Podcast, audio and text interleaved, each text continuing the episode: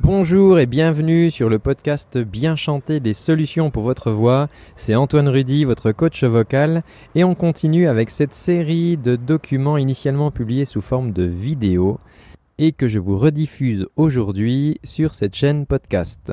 A tout de suite. Bonjour à tous, bienvenue dans cette nouvelle vidéo. Je m'appelle Antoine et je suis coach vocal. J'accompagne au quotidien les personnes qui souhaitent améliorer leur voix parler ou chanter.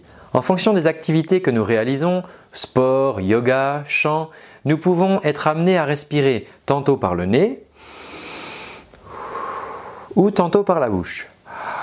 Aujourd'hui, je vais vous donner 5 raisons de respirer par la bouche plutôt que par le nez. Respirez, développez votre voix. Je vous accompagne. Libérez votre voix. Première raison, la taille du conduit. Effectivement, assez rapidement, vous observez que Faire rentrer l'air par la bouche ou par le nez nous fait utiliser un tuyau, les écoutilles, qui sont beaucoup plus grandes. Donc l'air va pouvoir rentrer beaucoup plus facilement par la bouche que par le nez. Deuxième raison, cette deuxième raison découle de la première, c'est la vitesse. Pour un même temps donné, je pourrais faire rentrer beaucoup plus d'air par la bouche que par le nez. Troisième raison, la détente. Alors, vous ne voyez peut-être pas de quoi je veux parler. Lorsque vous relâchez votre mâchoire, vous détendez vos muscles. Vous pouvez être amené peut-être lorsque vous parlez ou lorsque vous chantez à contracter certaines choses, à surcontracter certains muscles. Le fait d'ouvrir la bouche en relâchant les muscles nous permet d'avoir une détente finalement au moment de la respiration, ce qui est toujours ça de gagner avant de recommencer à chanter et peut-être de risquer de réintroduire de nouvelles contractions.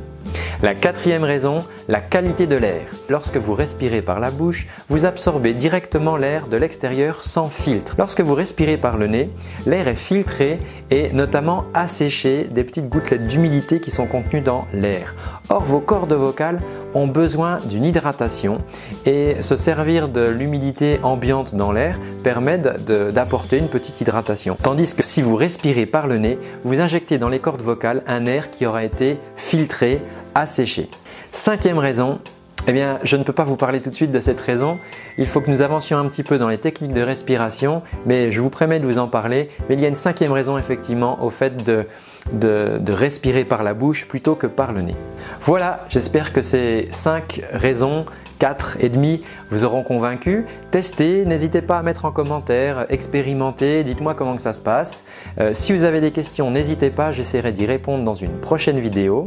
En attendant, vous pouvez vous abonner à la chaîne YouTube, vous pouvez liker la page Facebook pour recevoir d'autres vidéos et d'autres conseils. Si vous avez apprécié cette vidéo et que vous pensez qu'elle peut rendre service à l'un de vos amis, n'hésitez pas à lui partager. Et pour ma part, je vous dis à bientôt